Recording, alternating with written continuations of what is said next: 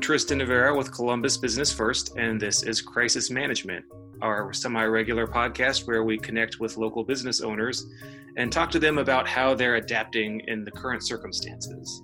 Today we have Jonathan Moody, who is the brand new president and CEO of Moody Nolan, one of the largest architecture firms in Ohio and the country, and uh, is in the middle of kind of starting his new leadership position in the middle of the pandemic.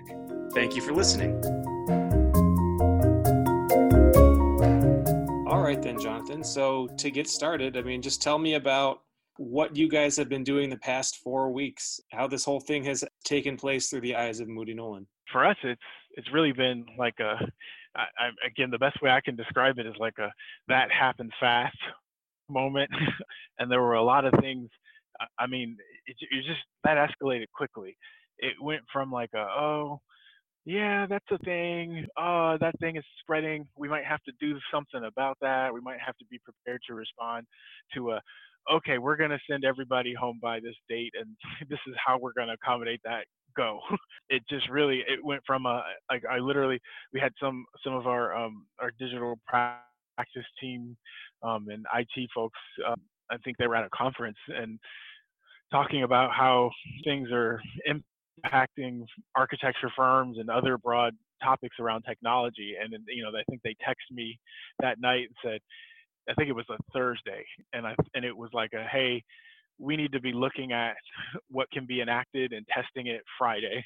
We are going to fully implement it, uh, or or like call it. I think like we we sent home like a test group of like 80 people on the following. We, we tested it over the weekend, sent home a test group like Monday, and then I'd say by the end of that week we were slowly ramping down our office and our staff, just literally as daily updates from the CDC came out. Uh, you know, so it was like, hey, there's no more than a um, 200 people in the office to there's no more than 100 people in the office to there's no more than 50 people in the office to there's only people who are checking the mail and you know keeping the lights on per se it really it just happened really fast so uh, we've been you know i'd say 95 98 percent something like that of our staff has been working from home for about three and a half weeks We've become really effective communicators. We had been putting the technology in place to accommodate this for probably about a year and a half, maybe a year. So, and it literally was like a that happened fast thing. Uh, we were testing a lot of ideas and you know playing around with different things.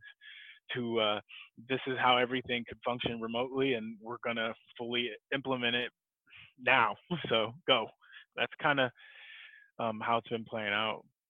Again, I think people are finally now starting to get into a groove of what it's you know kind of getting comfortable or getting into a rhythm of what it's like uh, being working from home each day and having meetings and touch points um, and all that sort of stuff we have been i'd say working really hard to just stay connected socially emotionally productively with staff um, you know just try to introduce as many touch points and connections as we can. Sending yeah just tons of communication just to be sure we're all on the same page and that you know nobody's kind of feeling isolated.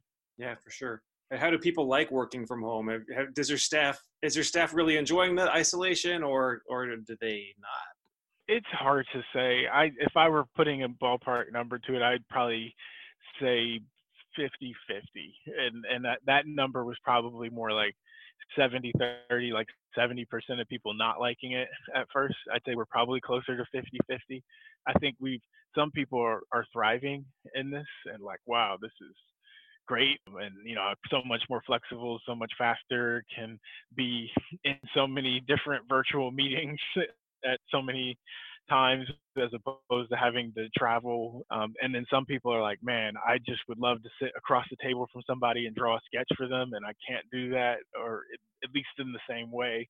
Again, it's kind of 50 50. I think some people are enjoying it, or at least. I, I, it may not necessarily be about the working from home. I'd say a part of that too is just people like, man, I, I remember when the world was normal. I want some sense of normal back in my life again. Yeah, I can imagine. I think I think we all kind of feel that same way. Although I will say I'm starting to get concerned as we're getting into this groove of like I might be one of those people, you know, if and when we come back to work, that's like, oh man, you mean I got to drive into the office? Like, can I just stay home and yeah, do yeah. some of this stuff? Or uh, you're spoiled yeah. a little bit on on the convenience of working in your sweatpants and that kind of thing. Yeah, yeah. Like having the kids in the background now that everybody's gotten over it is let me hit the mute button and then say, hey, put that down or leave your sister alone or something like that. so then tell me a bit about how the crisis has impacted just kind of the the the book of business. I mean, we've seen a lot of construction continue, but it seems like with the area commissions and a lot of the review boards putting off meetings, it's probably things that are in the development pipeline are probably experiencing some delays. Yeah, definitely delays. I think a lot of a lot of the construction industry as a whole, like the whole AE, architecture, engineering, construction industry, has some soul searching to do because we're seeing, I'd call it 80 20. 80% of things have continued to proceed as they were, and 20% have some sort of drawback. And I think w- what we're processing is the realities that within a three year schedule of a project, if it takes a year to design and document it and two years to build it, or, you know, somewhere two to three years total range, a lot of projects are basically like a six or eight week bump in the road is really not much when you compare it to a 24 or 36 month and kind of doing some soul searching saying hey taking knocking two months off of the schedule isn't that big of a deal, even though we've always said I've told everybody like, oh man, we need all of the time to get everything done. That 20% is kind of a big, you know, starting to become a bigger reality of of uncertainty of you know a lot of these things that are delayed i think being delayed is fine but then a lot of them are like yeah i mean these things were kind of hanging on by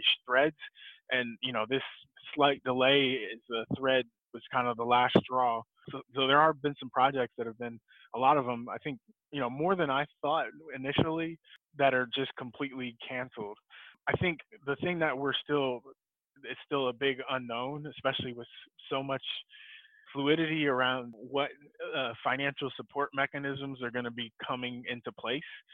A lot of them are really like, um, you know, is can we can we hit pause for two months um, on certain financial transactions and have it not be a big deal? I think a lot of that is I don't know. I think we'll find out.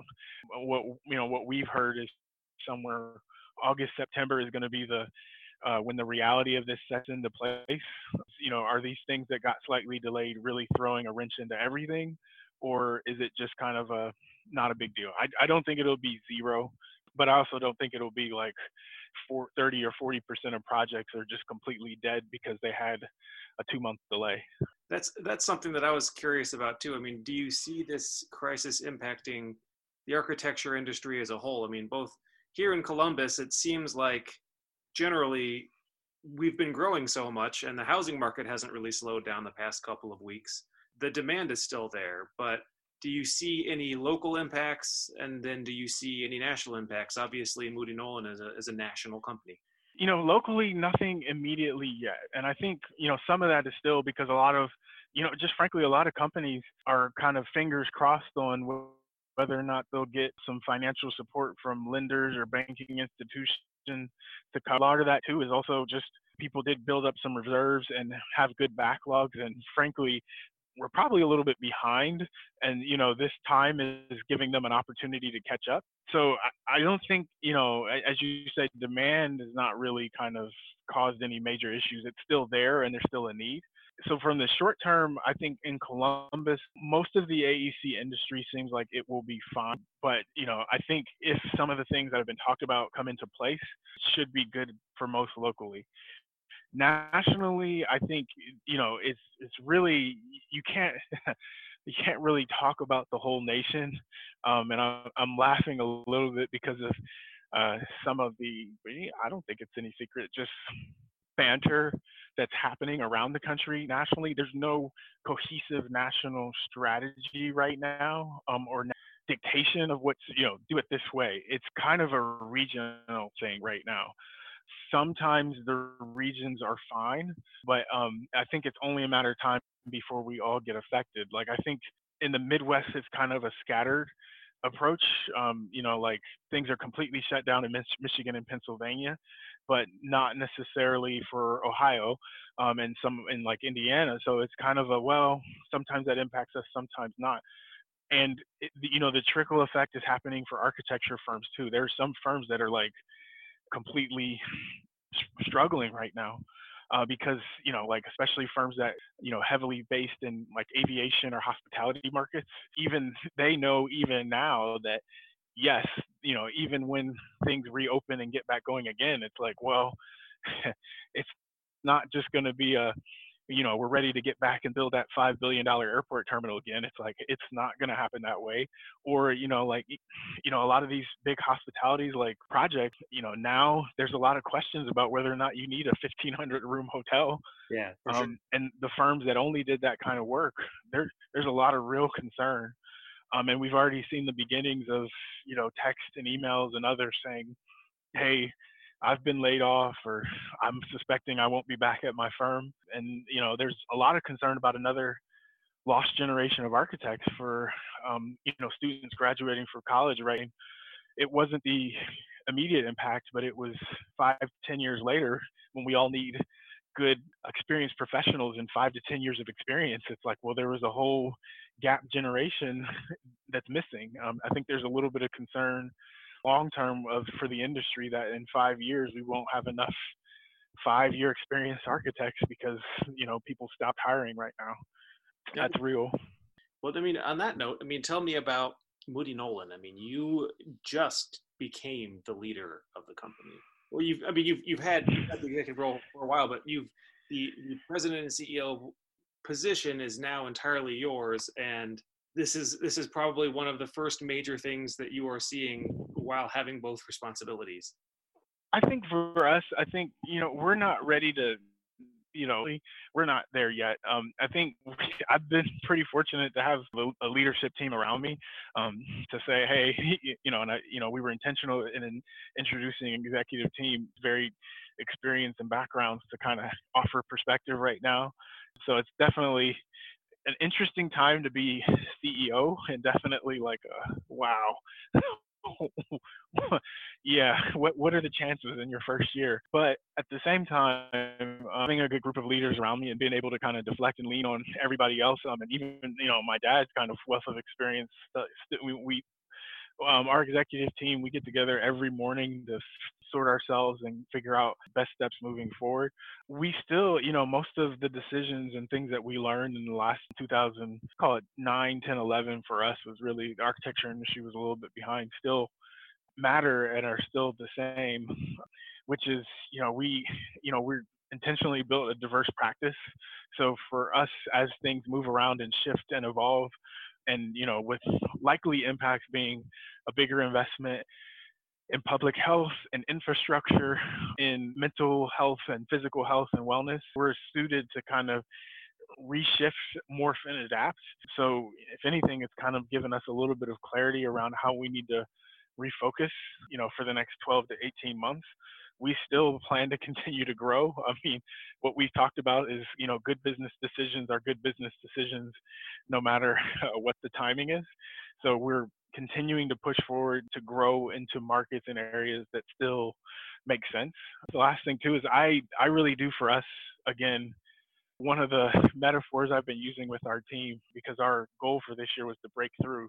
The metaphor that we've been using is of a, of a slingshot and hoping that this is you know pulling back a little bit but hoping it will prepare us propel us forward you know there's a story about david um, and his slingshot and how david as a leader uh, was completely unprepared for what he had to face given it you know being a giant and all that but at the same time, David had everything he needed, even though he knew it was just the slingshot at the time. So I, I kind of have been thinking of it that way. Nobody can ever be prepared for this. I mean, that that's been the one thing that has helped as well. Has been it's not like someone can say, "Oh, this is just like that thing that happened five years ago." It's like, no, this is completely different than anything for the last hundred years.